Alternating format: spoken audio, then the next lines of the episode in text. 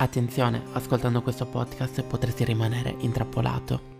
Mamma, quanto avrei voglia di criticarti, però non si può più dire nulla. È vero, non si può più dire nulla. Benvenuti nel primo episodio della prima stagione di Aracne, un podcast nato dalle voci un po' dissacranti per dire tutto quello che nessuno si azzarderebbe mai a dirvi. Parleremo del tanto amato e odiato politically correct che, esasperato come eh, stiamo facendo nel 2024, in realtà va a creare più un disagio che effettivamente un aiuto, anche se l'intento era poi benevolo. Ma parliamo dall'inizio all'inizio di questo podcast. Dall'alba dei tempi. Esatto. Eh, ossia che tutti nel 2024 possono commentare. Anche mia madre ormai è presente sia su Facebook che su Instagram, le manca solamente TikTok. Eh, lei c'è. Ma tua madre è un hater? Mia madre non lo so, però potrebbe esserlo. Probabilmente mi odia. È lei che va a scrivere i commenti negativi sotto i miei post. E eh, parliamo proprio di questi commenti negativi. Esatto. Che, grazie a Dio siamo abituati a riceverne ormai mm-hmm. di commenti negativi, positivi positivi, commenti di qualsiasi tipo. Diciamo che ci siamo fatti un po' la corazza e proprio per, in virtù del fatto che tutti commentano e si sentono in diritto di commentare che effettivamente abbiamo dei riscontri sia positivi che negativi. Infatti eh, possiamo notare da una parte il sostegno da parte del pubblico, specialmente per chi ha delle piattaforme social, anche se in realtà non è sempre così, Tutti nel senso che esatto, eh, che tu abbia un profilo pubblico, che sia un influencer, un digital content creator, ma anche una persona in realtà che fa semplicemente una torta a casa, se quel contenuto, quel mm, reel decide di andare virale, ti ritroverai automaticamente sfilze di commenti che sono appunto misti tra i vari positivi che quindi ti aiutano anche a farti crescere, in realtà ti fanno piacere e fanno bene all'animo e quelli negativi. Sì, infatti in questi anni secondo me soprattutto con le piattaforme verticali abbiamo visto sempre più persone che facciano questo lavoro o meno lanciarsi nel creare video che può essere semplicemente condividere una propria passione o meno. È chiaramente, così come c'è la condivisione che è un momento bello, c'è l'altra faccia della medaglia che è il commento. Commenti a volte non richiesti, alcuni fanno piacere, ma talvolta si nasconde la daga, direi. Perché tutte le persone sono, si sentono autorizzate nel dire tutto ciò che gli passa per la testa, perché col fatto che siamo in un paese libero, allora io posso esprimere tutto quello che mi passa per la testa, in realtà no. In realtà ci sono dei limiti anche legali che non andrebbero superati, ma parliamo un po', entriamo un po' nell'argomento vero e proprio. Cos'è il politically correct? Allora, il politically correct per chi ci stesse ascoltando è un atteggiamento di rispetto verso tutti, che può essere appunto rispetto legato all'etnia, rispetto quindi anche al colore della propria pelle, rispetto legato al, all'orientamento sessuale. Sì, diciamo che il politically correct è proprio quel modo di fare che ti impone di non dire qualcosa che potrebbe potenzialmente offendere la persona con cui stai interloquendo. Ovviamente nel tempo questo atteggiamento è stato talmente esasperato che le persone hanno paura di dire la propria. Basti pensare per esempio a un riferimento politico che sappiamo bene che eh, l'Italia da chi è governata, però nel momento in cui ci sono state appunto le elezioni e è, l'Italia è stata portata a votare, noi se andassimo per strada e chiedessimo alle persone chi hanno votato, tutti non, non direbbero... Nessuno ha votato in pratica. tutti direbbero che hanno votato sinistra o centro, mai nessuno che dica destra, però in realtà la destra è salita al potere, quindi in qualche quindi modo... qualcuno l'ha votate. Esatto, insomma. probabilmente anche i miei vicini. Eh, Probabilmente ma... pure tu. E Esatto. non ce lo vuoi dire, perché è proprio questo alla fine il politically correct, no? È proprio quel, quella voglia di essere parte del gruppo, quella voglia di non dire una cosa che ti potrebbe far uscire dal Allo gruppo. stesso modo però ha segnato una recinzione dentro la quale tu ti senti protetto, ma se tu provi a esprimere un parere che sia diverso con sempre il rispetto, attenzione perché il rispetto ci vuole sempre, allora automaticamente è difficile la situazione perché poi le persone attorno a te iniziano a pensare che tu sia una persona fortemente eh, negativa, iniziano comunque a dubitare della tua persona. Sì, eh, sì, quando crei dei gruppetti si crea sempre quella dinamica del io contro voi e si cerca sempre un nemico.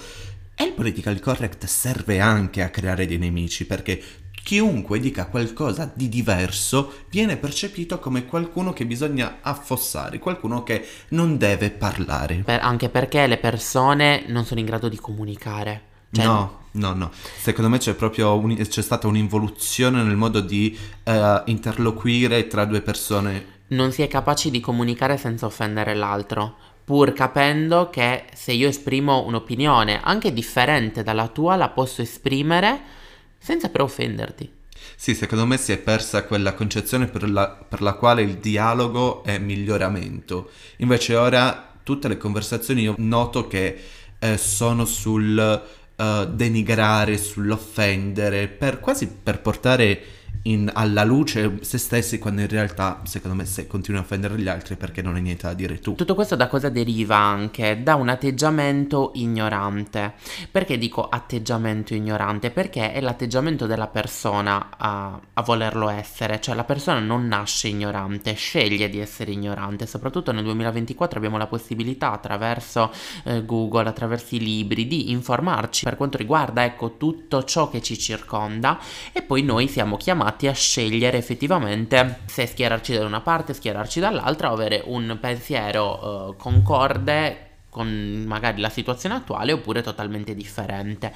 E questo infatti tante volte fa paura. Fa paura uh, sia l'ignoranza questa sicuramente fa paura ma uh, porta la persona anche a non volersi informare più a prendere quella che è la versione magari data non so da un telegiornale o data da un amico e prendere per buona quella e dire ok sì, secondo me ci sono due problemi in questo discorso. Il primo è che è un po' come a scuola, le fonti. Intanto si seguono dei modelli che non hanno niente da dire e quello che dicono è aberrante. L'altra cosa è che um, si impara fondamentalmente a scuola è che quando fai una ricerca di fonti devi avere sempre più fonti, anche che si contraddicono tra di loro perché è dal contrasto che si crea poi opinione, si creano poi effettivamente ricchezza di eh, pensieri e eh, concetti. Eh, tutto questo secondo me non c'è più. Uh, nel mondo di oggi? Allora no, perché nel momento in cui per esempio io uh, esprimo un parere differente rispetto a quello che può essere quello dell'opinione pubblica riguardante X caso, allora automaticamente um, ci sono due problematiche. Uno, eh, perdi tipo in qualche modo di autenticità per magari quella che può essere la tua community o per gli occhi delle altre persone. Mm-hmm. Dici, ma questo cosa sta dicendo? Perché sta andando contro tutti? Ieri ha parlato di patate, oggi vuole parlare di cipolle. Esatto. In secondo luogo, alcune volte vai proprio a inimicarti le persone. Quindi da una parte hai la perdita di autenticità, eh, e quindi anche molte volte segna nell'ambito social una perdita di follower, avere un pensiero differente. Pensi- avere un pensiero differente, pensiero. avere un pensiero talvolta fa paura. D'altra parte significa anche perdere molto di più, avere de- proprio dei, dei nemici, ecco. Infatti le persone sembra quasi che non vedano l'ora di scagliarsi contro di te se hai un'opinione differente. Sai cosa mi hai fatto pensare? Al fatto che chi si espone sui social deve per forza, come dici tu, dire quello che si vogliono sentir dire, se no altrimenti si cade in quella tattica del non sei chi credevo e allora non ti seguo più, allora ti faccio perdere, che quindi nel, campo, nel caso dei creator vuol dire perdere un potenziale eh, E se lavoro. non lo dici, attuando l'atteggiamento sei del silenzio, comunque. esatto, attuando la, la situazione del silenzio, sei comunque in negativo, quindi qualsiasi strada tu possa scegliere che non sia quella dettata dall'opinione pubblica, tu comunque sei sbagliato. E soprattutto quello che noto io, lo sai cos'è? È che questo discorso si fa sia in positivo che in negativo, nel senso è vero, oh, non puoi più dire niente che faccia accenni neg- positivi e informazione ciccia ciccia ciccia, ma non si può neanche più dire non mi piace.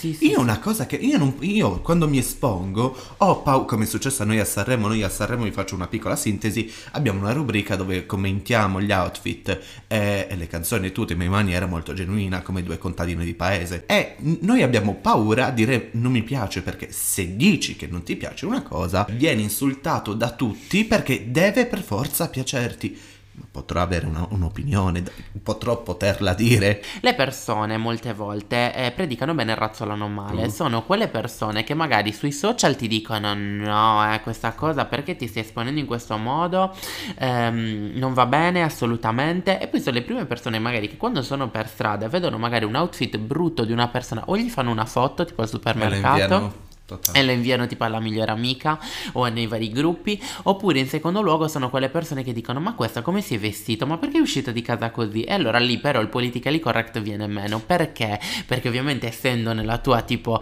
ehm, intimità, nella tua sfera nel quale nessuno ti può vedere, nella vita reale più fattibile, ecco, piuttosto che sui social dove tutti vedono like, commenti, eccetera, condivisioni, allora lì ti senti mh, effettivamente te stesso e quindi viene meno quella sorta di regime, restrizione che- di cui parlavamo in precedenza. Quanto mi è piaciuto il fatto che tu abbia detto te stesso, perché è vero, i tre quarti delle cose che si vedono sui social sono finti. E non stiamo parlando di ADV qui, stiamo proprio parlando di personalità che risultano sui social, poi queste per- persone, personalità, le conosci dal vivo e iniziano a parlarti male, a dire parolacce nei tre secondi. Dici, "Gio- Gioia, ma tu non eri quello che non, non diceva una parola fuori posto. Ma poi soprattutto um, talvolta si pensa che le persone sui social abbiano una vita fantastica e incredibile. Vedete soprattutto magari quelle persone, ah ma vedi, lui, non ha, lui o lei non ha mai una giornata negativa, è sempre così positivo, Positivo. solare, quando in realtà ciò che ehm, tutti vediamo è una piccola parte di- della giornata di una persona, cioè voi vedete veramente magari quello che può essere un 10% di una giornata, quindi magari una volta terminata la storia, la persona magari sta piangendo a dirotto perché non lo so, si è lasciata con il fidanzato oppure in realtà ha avuto un problema, non lo so, con la banca perché quelli fanno veramente piangere, oppure col commercialista anche Quello fa peggio. ancora più piangere. E anche questo è un punto. Molto spesso io noto che sui social, perché mi è stato detto, non puoi essere negativo. Devi essere sempre una persona solare, gioiosa. Oh, ma raga, non si può dire nulla, davvero. Le cose brutte succedono e se voglio di raccontarle, magari ho la luna storta quel giorno, ma io sono una persona, posso avere delle sfaccettature e perché allora devo censurare, castrare la mia voce e non dirlo? Allora, Perché non posso condividere il brutto come posso condividere il bello? Qua si apre un'altra discussione perché io sono una persona estremamente positiva, cerco sempre di portare la positività. Al contempo però ci sono dei profili che nel tempo ho smesso di seguire perché è troppo negativo, cioè nel senso è giusto eh, dare spazio alla negatività quando c'è e anche farla vedere perché questo rende reali, Umani. umani. Al contempo ci sono delle persone che sono praticamente No. un buco nero. Non si può dire ogni tre giorni, non ti puoi lamentare. Non si può dire niente. Giorni, non ti puoi dire ogni tre secondi, oh mi è successo questo, mi è successo questo, la vita è una... Ah. Chiaro, ci deve essere un po' un balance, ma così come un balance tra i commenti positivi e i commenti negativi, an- cioè anche noi vorremmo un po' negativi perché ci piace anche repostarli e commentarli, li vorremmo anche positivi, a metà a metà si può fare.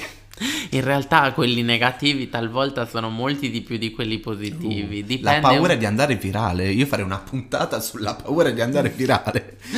Sì, dovete sapere che quando un contenuto va virale è come se, non lo so, prendeste un foglio, lo cartocciate e iniziate a lanciarlo a destra e a sinistra per la stanza. Più o meno è così, una tipo centrifuga della lavatrice. In pratica, quando andate virale dovete immaginarvi che siete in una piazza, prendete la più grande piazza della vostra città nel giorno del mercato col diretti e vi mettete a urlare e tutti iniziano a insultarvi. Quella è la sensazione che si crea. E immaginate folle folle di persone che vi insultano semplicemente perché avete detto quello che pensate.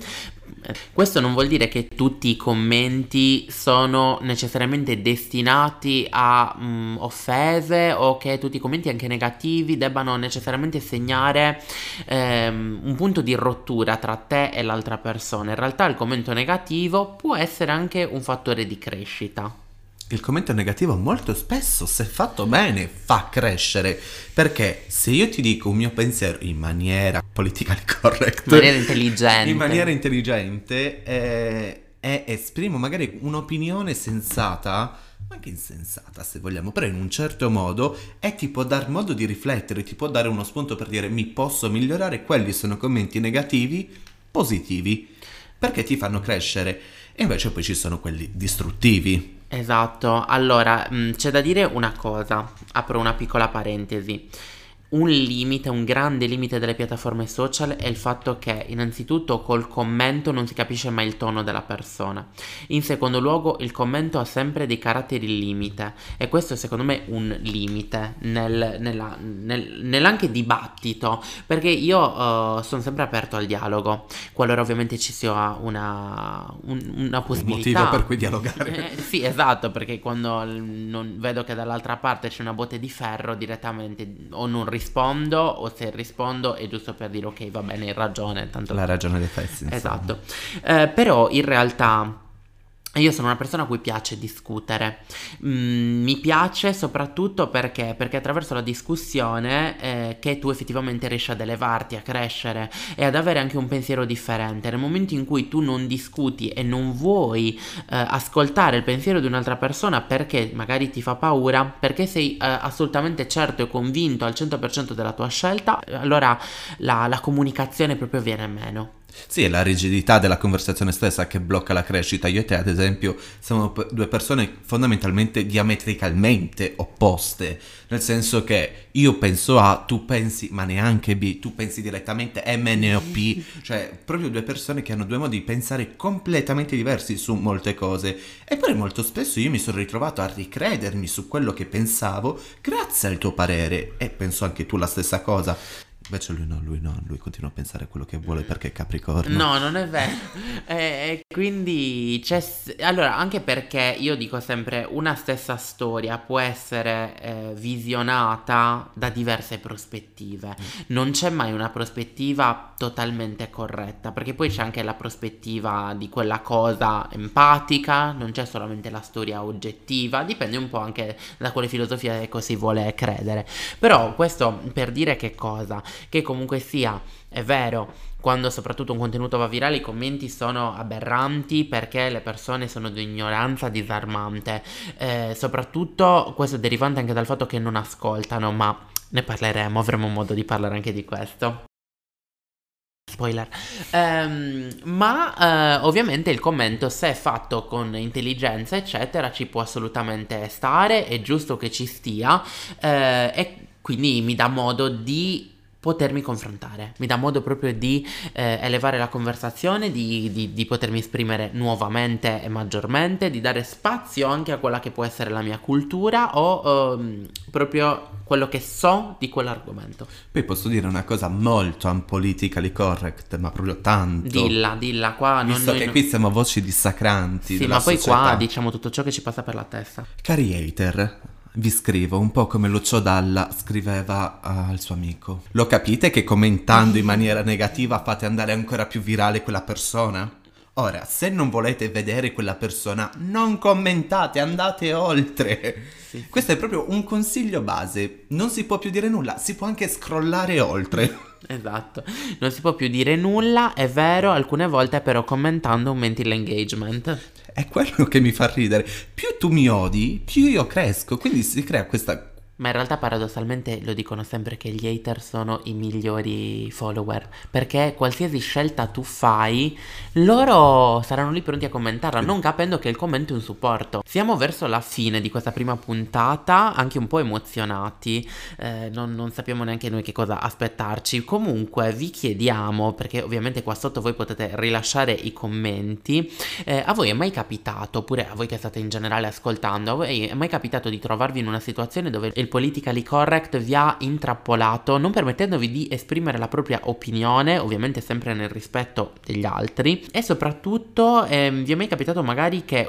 non so, persone che a voi conoscenti che sui social si pensavano in un modo e poi in realtà nella vita reale erano delle persone completamente differenti? Perché qui, amiche, la lista è lunga. A partire dalla mia vicina di casa. Eh, la tua vicina di casa è cattiva e infatti le faremo ascoltare questa prima prova di podcast.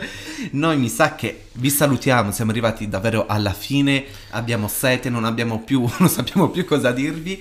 Eh, è stato emozionante. Ci vediamo come sempre ogni domenica alle 8 del mattino, così quando vi svegliate trovate il nostro podcast, sempre ogni domenica con questa prima stagione di Aracne. Grazie per aver ascoltato Aracne. Questo podcast è stato autoprodotto da Nicolas e Charlie.